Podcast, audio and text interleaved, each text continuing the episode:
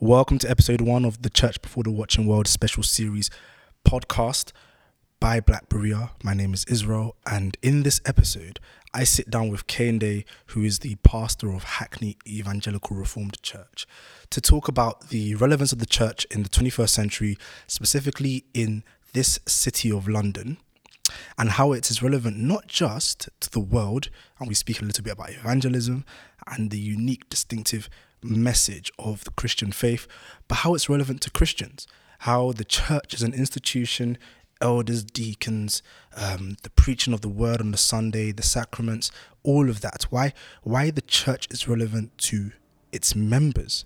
So whether you are a Christian or not, you will learn, I hope, in this episode how the church actually has a lot to say to you and why those things that it has to say to you are life transforming and deeply significant for your very existence. So, join me and Kehinde in this first episode of The Church Before the Watching World. Enjoy. A Christian mind is not one that is trained to think only about Christian topics. It is a mind that has learned to think about everything from a Christian perspective. Christianity provides a comprehensive view of the world. Christianity is a worldview. Worldviews are the grids, they are the lenses through which we frame all of reality. Hey, this is Israel, and you're listening to the first episode of the Black Berea series, The Church Before the Watching World. In this episode, I'm joined with Kehinde Omotayo, who is a pastor at Evangelical Reformed Church, Hackney. Thank you for coming here, Kehinde. What are you looking at me for? Hackney Evangelical Reformed Church, my you. Has it officially switched? Yeah. Wow.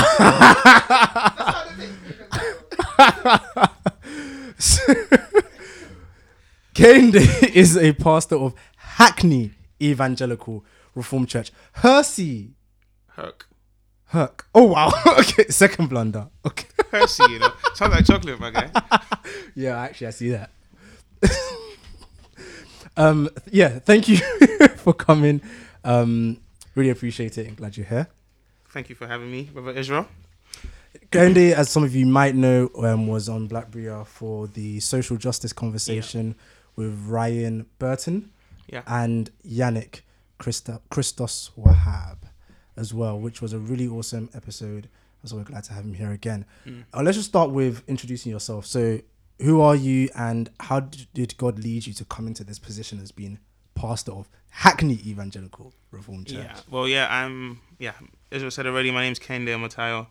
Um, so I'm the currently the pastor at the uh, full-time elder at Hackney Evangelical Reformed Church. I've been so for about uh, three years, about three years.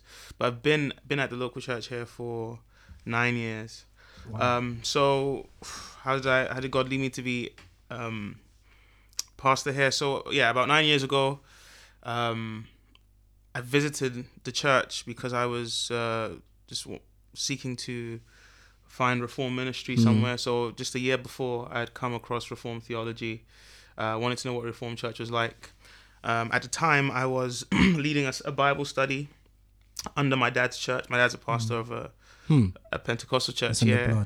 So, so yeah, I was leading a, a Bible study there, which you know, God, God blessed. I mean, we had about thirty young people regularly. Now, obviously, uh, in, in the grand scheme of things, it might not seem so large, but at the time, in my dad's living room, having so many young people, so you know, it was almost like we witnessed the move of the Spirit, and then uh, I became convinced of Reformed theology. So, I was seeking Reformed ministry, uh, and a friend of mine, uh, Douglas. Kofi Adibo, and some of you might know him. Um, he um, let me know that Joel Beeke was preaching here, and I'd known of Joel Beeke's ministry. So I visited there, visited then, uh, visited at the time.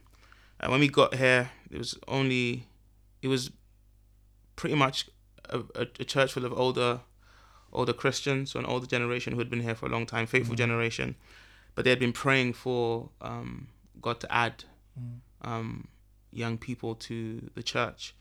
And when I visited, with the with the guys I, I, I used to do the Bible study with, I was visiting with about you know 15, 20 young people. So that was just like an instant blessing.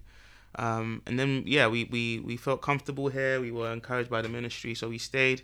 Um, and at the time, there just wasn't no um, there was no uh, there was no uh, full time ministry. Um, uh, the elder at the time, who's passed away, Easton House, mm. he he was a part time elder, but he he just rotate preachers week in week out, so he'd get visiting preachers uh, to just take a Lord's Day. That's how they'd been doing stuff for uh, close to 30 years really because mm. the uh, the the founding pastor had passed away.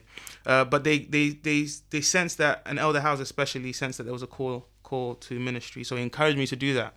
Encouraged me to go to go to seminary. So I went to London Seminary studied there for two years. Um, and whilst I was studying there um, kept on having opportunities to teach at the church.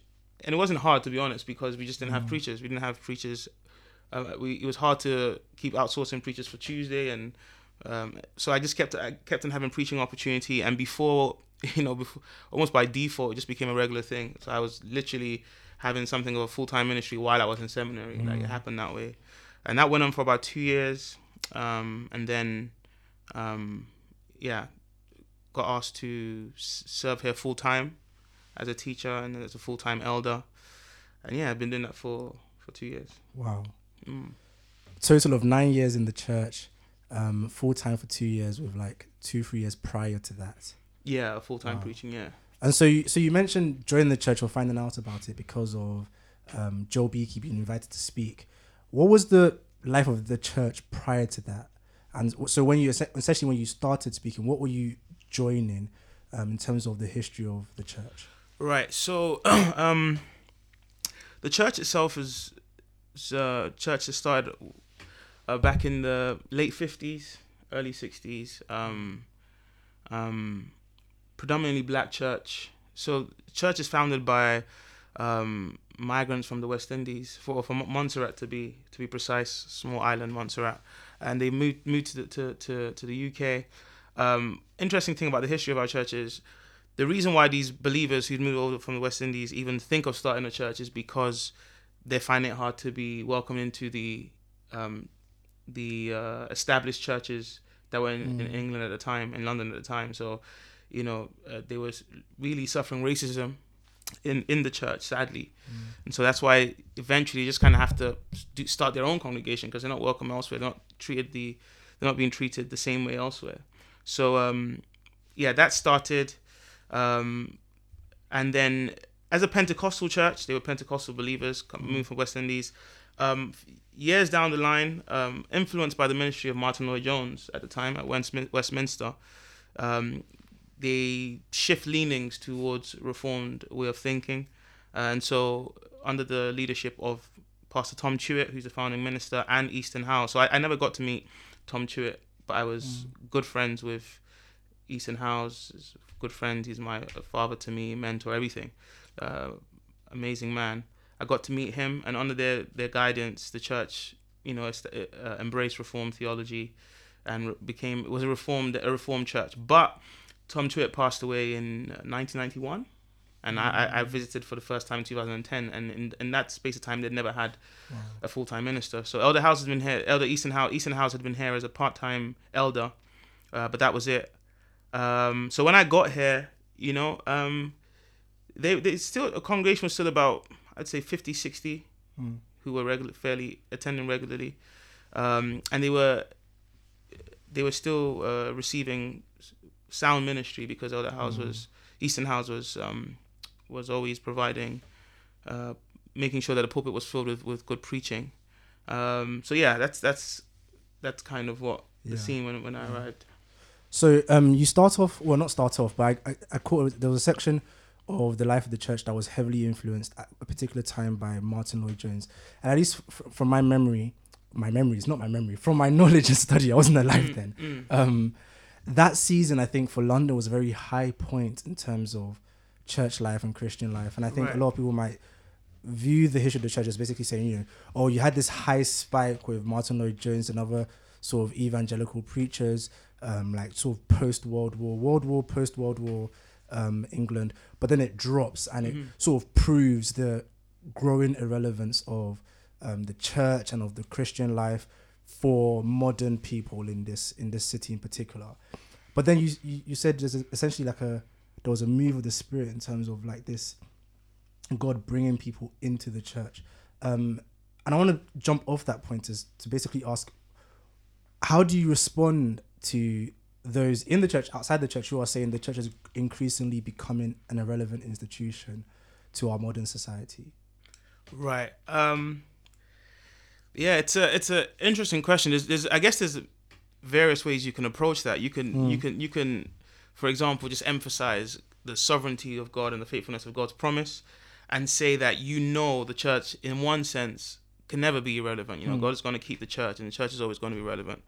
But then if you if you emphasize that to an extreme, then you might be denying the fact that although God has promised the church is, is going to be, and I agree, God has promised the church to be relevant, the church can also fail in a particular generation. We, we can fail as God's people to um, embrace the promise and live out the promise. So I want to, in a sense, appreciate the criticism and where it's come from. I think you mentioned the um, the ministry of, say, Lloyd Jones, or you mentioned what church was like in post World War um, England, and I, I, think we have to be honest and say we don't have the same influence. We, you know, we, we, we don't see the same embracing of the church in, if you want, um, popular or secular culture. So we have to reckon with why that accusation can be laid at the foot of the church in the first place, and I think you have to almost accept it and say, hold on, is it is it that there are failings? Has there been failings on the part of the church that means we are actually increasingly appearing irrelevant, even though we know that it's God's will for us to be relevant. Yeah. Uh, that being said, though, because God's promise backs up the church and because God's spirit works in the church, we ultimately can't be. You, you, you can't. The church is never going to be irrelevant. You know, God's always going to have His remnant. God is always going to raise His light. And so I would say that um, if the church is irrelevant, it's because um, God's people maybe at some point maybe failing to uh, embrace the promise and, and, and and failing to commit themselves to the task.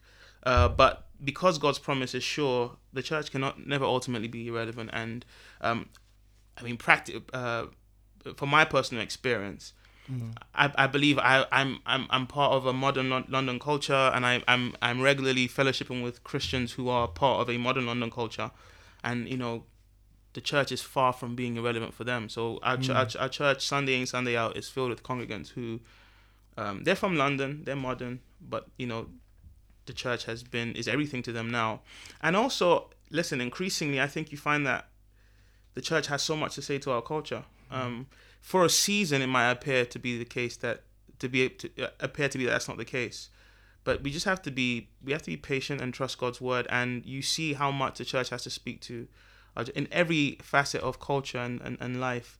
Um, I'm increasingly seeing that the church is um, is not just relevant. It's just it's the most vital thing that vital. Uh, it has the most vital message for our culture. So. Um, when I think of the gospel and the message of the gospel, um, and the the worldview that we we find in the scriptures, um, I'm increasingly convinced that there's nothing more relevant. So you just have to be very careful not to be drawn away with um, fads. There's nothing more relevant for our culture uh, than the gospel. The gospel speaks to every aspect of ch- of, of life, and um, it's it's possible for us to hear these claims so so much and so often that we start to believe it and think, oh, no one wants to hear us. Now, now, in one sense, I'll just say this: in one sense, the church might appear irre- irrelevant to the world because we are the church. You know, um, if they rejected the Lord Jesus Christ, they rejected our Master, they'll reject us. So at one point, it's, the church might appear irrelevant just because the world wants to reject it, and we have to reckon reckon with that. But also, um, the church might appear irrelevant just because Satan wants us to believe those lies and say you have nothing to bring to the culture. When actually it's not true. When we when we when we dig deep and we and we're not afraid to engage culture and engage people and we are loving we, we love people and we love sinners and we are willing to um, walk through the go- with um, with them in the gospel we find how we, we, we soon see how, how relevant the the message of the um, gospel for the culture is and, and I think uh, you know certainly we're seeing that here in, in Hackney Um, you, you said at one point you said um, you know, we have to see that essentially the the relevance of the church is also found in, in its in its unique message that it brings. And I was thinking of um, Greg Bahnsen, and he has um, a phrase of you know essentially Christianity being the the most power. Wait, has the greatest explanatory power for our existence. That it not only speaks to the deeper spiritual needs, but it explains our very emotional experiences, um, the life that we live, and actually when we find our lives centered on that message, things fall in place and actually begin to explain how we can experience and fully live as we were designed and intended to be. Um, well, earlier you actually mentioned something I want to I want to try and draw out on. Um, you said that sometimes the church appears irrelevant because of failings on its part. Um, what do you think some of those failings might be stated as, and how do you think the church should handle slash respond to that in, in, in order to actually present the beauty of um, the Christian message Right. to the world? So there's a, I I guess there's a number of things you, c- we- we- you could pull out. I'll, I'll, I'll, I'll draw a couple. I think one of them is the um, the mixing of of tradition with, and this is one that is kind of really uh, I'm exp- I'm almost experiencing at the moment is the mixing of uh, tradition with the message of the gospel, or being unable to see how, um, how what it means for a, go- for the gospel to invade human culture, uh, and that when the gospel d- does that, it doesn't necessarily.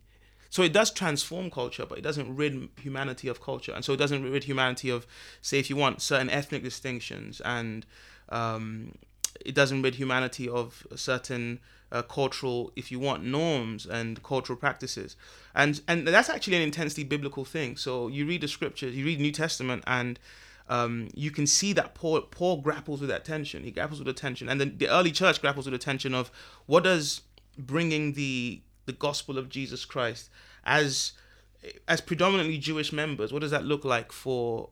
What does it look like to bring this gospel to a Gentile, um, Gentile people? And over and over again, Paul is able. Paul Paul deals with that.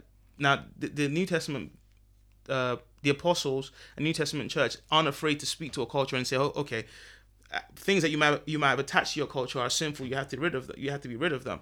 Uh, They're not afraid to do that, and and and, and we're talking there about you know immorality and and breaking the law of God, and they're not afraid to do that. But they're also not afraid actually to kind of almost vehemently and ferociously defend the right that you know a culture might have to still embrace its cultural distinctions even though they've embraced the gospel. So when paul's paul doesn't it, paul's okay to preach the gospel to a, a people and say to them but you don't have to take on the um, cultural distinction of circumcision. You don't have to do that. You don't have to take on that practice. You can happily stay in that context uncir- uncircumcised and still trust jesus christ.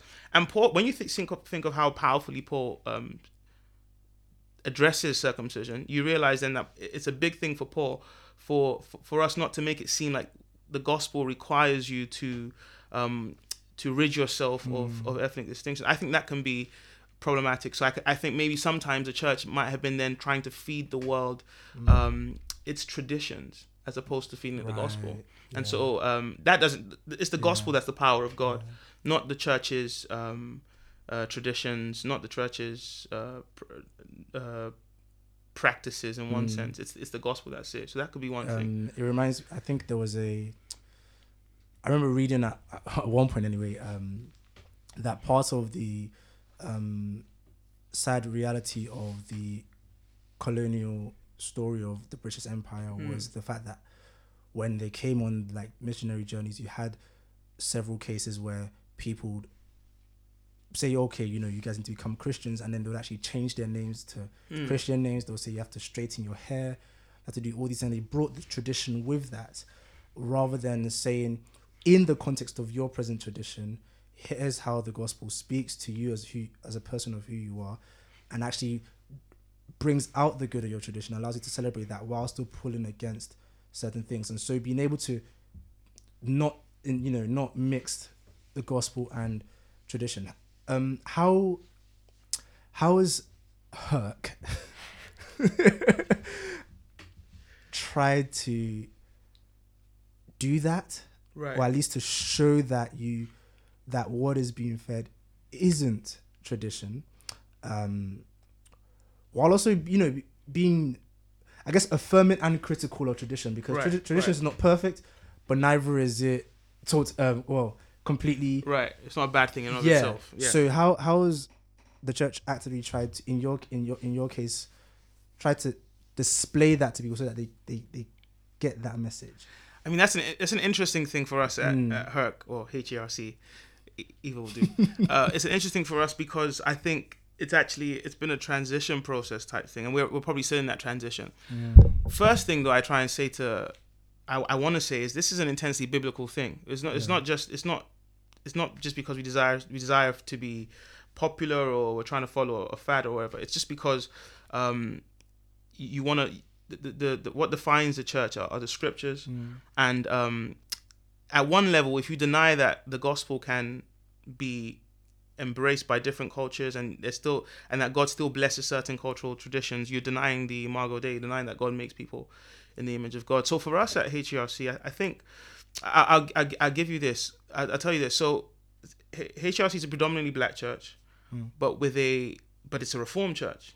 And historically the reformed tradition has been predominantly a european tradition if you want you know? Um and so um we started to see that actually certain things that we associated with um with being biblical were basically just traditions european traditions. Not even if you if you're thinking of reformed in the sense of a of a biblical tradition if you're making reform synonymous with um, being changed by the scriptures so we're not talking about reformed traditions we're talking about european traditions. And so we, you marry both things. You say we do this because of reformed tradition but really it's european tradition. And so we're in the po- process of being able to of trying to distinguish those things. Right. and honestly what it looks like is asking yourself if we are if our culture is if the culture of this church even though we're in london of course Yeah. but we are we're, we're there, there's a it's, again it's a predominantly black church in london uh, if that's the culture of this church why are certain things um up, up, why are certain things uh accepted why are certain things rejected um making sure we don't reject things just because um because they don't fall in line with a European tradition. Uh, and so, yeah, I think just that tension itself, knowing that we are, you know, we're predominantly, predominantly black church. So you have you, you have cultures that are not, um, they, they- don't come to mind immediately when you think of the reform tradition, just because of that tension. Um, we're forced to have to start asking questions, and that's questions about everything: how you sing, how you pray, um, what's acceptable when you sing and pray, when you worship. Um, uh, how you communicate and yeah it's a, it's a process but you're absolutely right as well you don't just jettison all kinds of tradition uh, because some tradition is helpful and the peace of the church at many points is more important than sometimes yeah the peace of the church is more important than just holding on to tradition uh, but then again the, ch- the church can't have peace if truth is not um, celebrated so yeah it's balancing those things Yeah.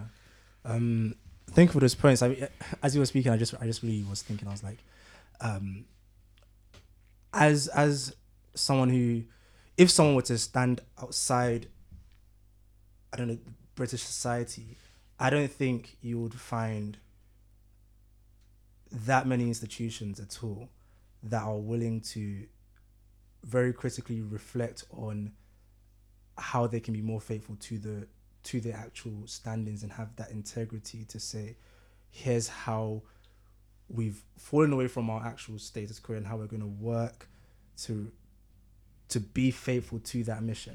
Um, and it is something that i think for me as i've seen christians um, herc has been an example that i've seen. I've seen other churches doing the same.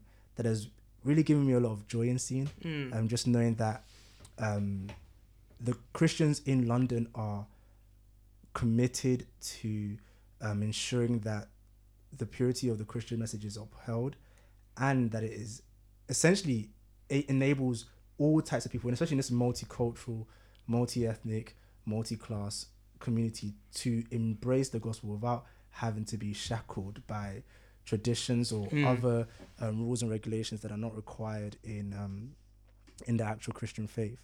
Um, you also mentioned uh, to continue that that you there were some, or not some, that people have come to the church as the church has grown, and by God's grace, people come in with challenges.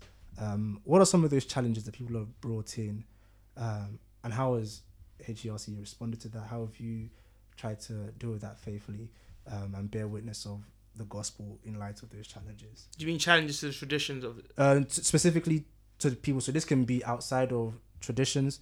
This can be. But what? So as people have joined, what have they brought with them? Um, like what questions did they have? Um, what issues did they have? What uh, events occurred that you've had to, you know, biblically and creatively respond to, um, to show them the the continuing relevance of the gospel to their life. Right. Um, okay. One of the things, one of them is just the things we've mentioned, as far as um, wondering whether the church, whether the church, there's a place for them in the church if they come from backgrounds that don't are not necessarily reflected in the practices of the church. Um, so again, said you know, if the Reformed tradition is intensely European, but people come from uh, an African background, they might start to question if they can be um, uh, if they can find a place in the church when the church doesn't seem to reflect their traditions and their cultures, and um, it's wanting to re- respond to, respond to people and say to them, listen, um, we're wrong to just demonize culture. So we don't want to do that and say, well, if because you come from a different cultural background, there's no place for you in the church. At the same time, balancing that with saying, listen, the church is a place that should be full of people from different can be full of people from different cultures and different backgrounds. And what we, we, we, we what we do is we apply ourselves and and make every effort to you know protect the unity of the church and you know protect the peace of the church. And so you're, you're trying you're trying to help people feel accepted accepted in the church show them that they're um that their their cultures can be expressed in the church within within the right bound bound bounds. At the same time let them know that that it does present complications. You're trying to when you're trying to embrace every culture it, it, it presents complications. So you're doing that. So you're it's all it's really telling people at best that even if we're not able to display it in a kind of specific way we recognize that cultural differences can be cultural differences are of the lord and can be celebrated. So you, you want to give people that confidence. Um, other other issues that people have brought into church i think increasingly in our day it's issues with mental health maybe um, or challenges that people have brought. Cha- the issue with mental health, especially because it's just a very it's a big issue in our world today, is an issue that makes Christians, I think, have to face up to what we've been talking about so far, the relevance of the of the um of the church, re- relevance of the of scriptures for our personal lives. If the, do the scriptures have anything to say to um to mental health you know issues, and the world is speaking a lot. People in the world is spoken a lot of, and, and people are speaking a lot about it in government and uh, on, on on popular culture. It's being spoken about a lot. And the question is, does the church have anything to say to this? And if the church doesn't have anything to say to something that can really, you know, can really just be control a person's entire existence, then what's the what is the relevance of the church? And so, um, to that, we're having to say yes, absolutely, the church can speak to that. Um, and I, I think that takes that has taken recognizing the failings of the church, where it has um, maybe at some point almost denied the, the reality of mental health for Christians, um, denied the fact that um, sometimes mental health just re- means that you require you you need medication and you need that kind of stuff. And and and being able to show people that um, I was preaching about this the other day that um, even with there, there could be Christians who have mental health struggles for all of their life and still find joy in Jesus Christ, find joy in Him, and and and and and so being able to tell people that you know um, actually there's no better place to deal with mental health than the church because um, it's in it's in it's in the gospel of Jesus Christ that someone who struggles with mental health will be told will, will hear that actually uh, they're trusting in one who has plans to restore and redeem them and um, that things that are beyond their control uh, it's fine for them to have to, to look at their lives and see that there's things beyond their control because they know the one who does control it. And um, his purposes will come to pass. That, that's so at that point you're, you're, you're trying to show people how again i- is mental health the relevant topic of the day? Then the gospel is so relevant to that. So that's been yeah an opportunity to, Yeah. to, to do that yeah. So with with regards to the mental health issue um, and those questions and challenges that people have brought, how has the community of the church been able to actually help in meeting the very real needs of people who've brought um, different mental health issues um, with them into the church? I, oh, I think for us, amazingly, it's been saving the church from making the mistake that maybe many other maybe other churches could another church could make we would have made the same mistake of denying it denying that reality just because people in the church community start to tell you listen this is my experience too and this is what I, I've been through this so I know this. So community helps helps us helps the church there. So, uh, uh, as, and I'm I'm speaking about church leaders and those who have influence because we realize okay this is not something that is unique to this particular Christian that are just making up. This is something that happens to other Christians. But of course that then helps the Christians who the Christians who bring these challenges and then see that other Christians have gone through them um, it helps them see that one you can be a believer and struggle with have those kind of struggles and two that uh, christ keeps his people. Um, when you see other christians who have been through it um, and other christians who, who have survived through it and who are kept kept through all those struggles then you you know then it fills you with with hope. Um, and then you just find you know you find um, you find the joy of being with with God's people, um, the joy of being in in community with Christian people, and um, I, for for for so many uh, for people who struggle with mental health, uh, it's not it's not always going to be the case, but um, at a, at a, at a point that's just going to be the, the respite you get the hope you get. So again you you struggle with mental health and maybe at points you don't want to be in community but to know that you have that community even when you don't want to be in community is um is is a joy is a rest. It's actually also it's a it's a reminder of god how god takes care of his people.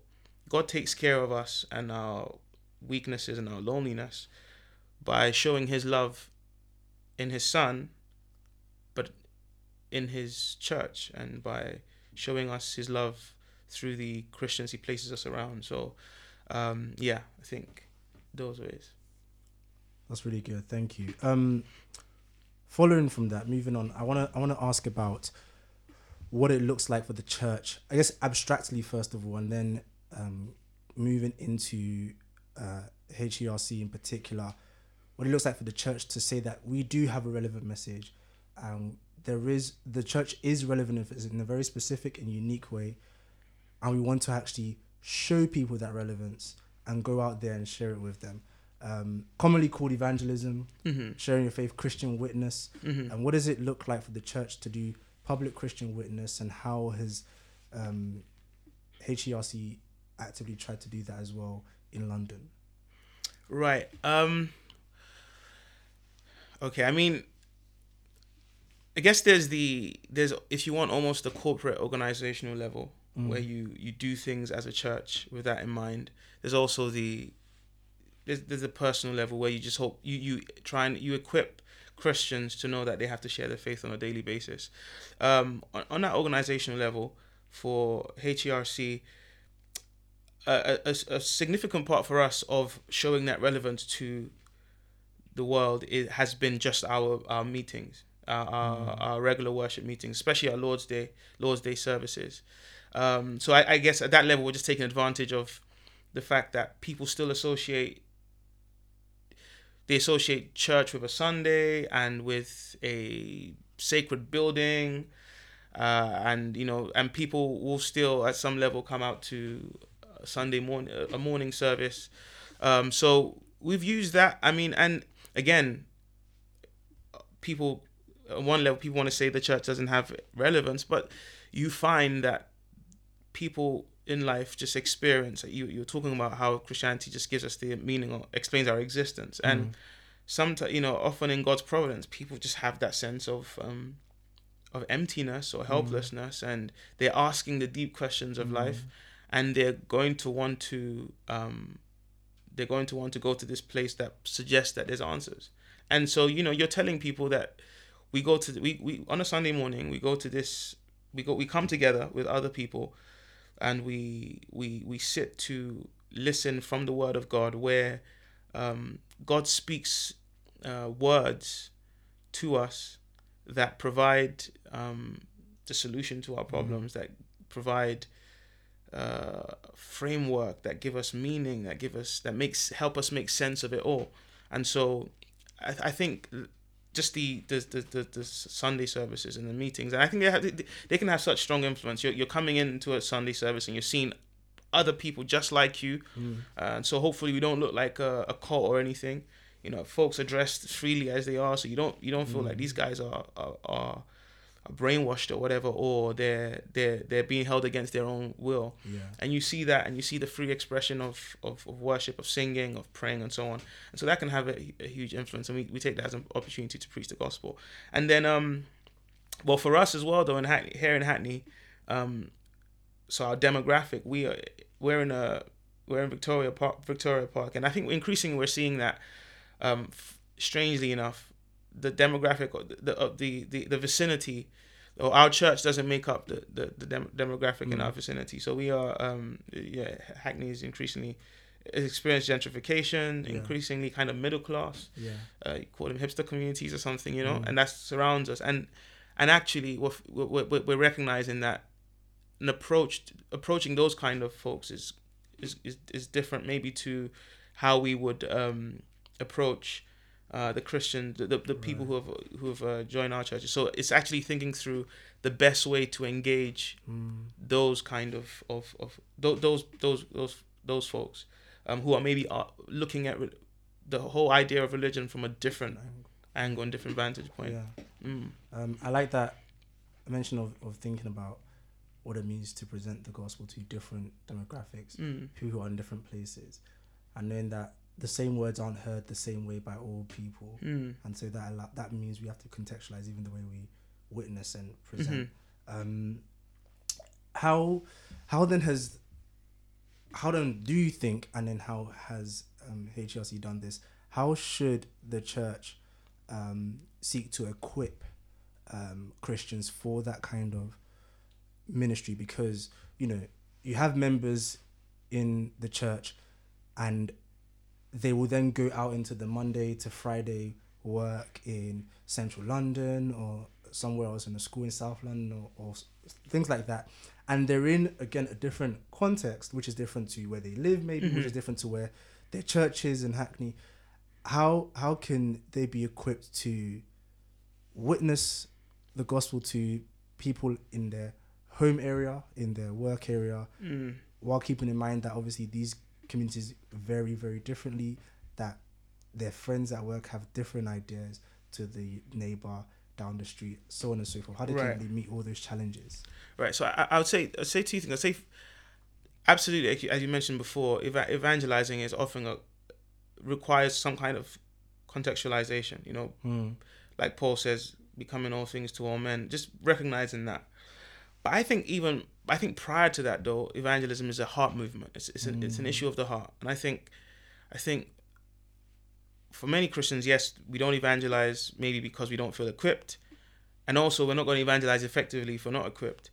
But I think f- maybe for most Christians, we don't evangelize because of issues of the heart, and we. So the first thing I think the church has to do is just strengthen the heart of believers to evangelize. So show them the reason why we evangelize, the importance of it, the the uh, kind of the ground of evangelizing. So the grounds of our evangelizing is that we are uh, we're witnessing to the glory of the living God in Jesus Christ, but that that Jesus Christ is King of heaven and earth, and He sends us out, and it's His gospel, and His gospel, you know. So we're showing them the importance of the message, you know, the, the meaning of of the of the gospel, its relevance, um, especially showing them eternal things. How you know you're dealing with men and women having to stand before God in judgment and so the so so the, you- we, we have to just be we have to recover and keep recovering and reminding ourselves of the greatness of the gospel. It's it's urgency because jesus christ the next big thing on god's agenda is the return of his son. So there's an urgency to that. So it's a heart issue first and we just have to you know we have to work on the heart by faithful preaching. It's all over the scriptures. Um and then and then reminding people so yeah reminding people that they have the, the power of god is in the gospel. Yeah. so there's so much power in what we do. Uh, and also not to making sure that we're not ashamed of jesus christ. So um, that we're not ashamed to it can't you know to, to try and build those relationships that require um, that, that are required if we're going to share the gospel effectively. Uh, we're not ashamed to you know maybe some, have to go through rejection uh, ashamed to maybe have to be ostracized. That can all that can happen. But you know um, we sing a hymn sometimes here that's called uh, say jesus and shall it ever be a mortal man ashamed of thee ashamed of thee whom angels praise whose glory shines through endless days. There's nothing to be ashamed of in Jesus Christ. Uh, Paul Paul reverses that and says, you know, he's boasts in the gospel. I'm not ashamed of the gospel of Jesus Christ. Is what I boast in. So we want to make sure that Christians are not ashamed of that. And then we want to be on, but we also want to address the fears that Christians have. And I agree with that. As far as just letting them, letting Christians know that, and our members know that. Listen, we re- realize the difficulties. Um, you do have to be equipped because who knows who you're going to come across in in in your day to day living. And and Christians have all kinds of we meet all kinds of people. Some folks from a religious background that we have, to, and then we have to re- address that. Some folks are irreligious and uh, come from a more, if you want, secular background. We have to be equipped to address that. And so, yes, you want to work on the heart, but if a Christian has the right heart and they're bold and they're courageous, but they feel ill equipped, mm-hmm. then that could also be a hindrance. And so, um, yeah, it's providing. Thankfully, there's there's there's enough voices in the church and mm. people, uh, different teachers of the word who address these different um, the, the different kind of uh, context that Christians have to speak to, and it's about working to uh, inform Christians of those. And you know, apologetics is one thing that mm. would help Christians, um, and then but but also just engaging. You know, I don't know, you know, prevailing thoughts of of, of, of a present day culture, showing how certain worldviews are are to be addressed are addressed by the scriptures, where the worldview that you know the worldview that unbelievers come with, non-believers come with, show, showing showing Christians um, the the flaws in those, if you want, and how the Christian worldview actually respond to that. Um, yeah, so we have to be faithful in dealing with the heart of believers and just showing them the the wonder of, of the gospel and mm. the call we have to share the gospel, but also we have to um, equip them on how to do the practical day to day work. Mm. So tying all of that together with um, the conversation about the relevance of the church, essentially before the watching world, um, I'm gonna just close with asking you um, to give some resources for three categories of people. So, Christian leaders who are pastors, who are um, leading congregations. What what would you what resources would you point them to in, in order to think about evangelism, the relevance of the church, and essentially equipping them and con- and allowing them to continually faithfully do their work.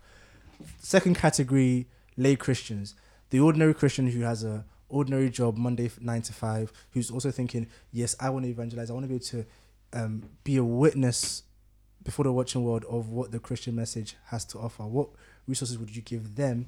And also, what resources would you give people who aren't Christians?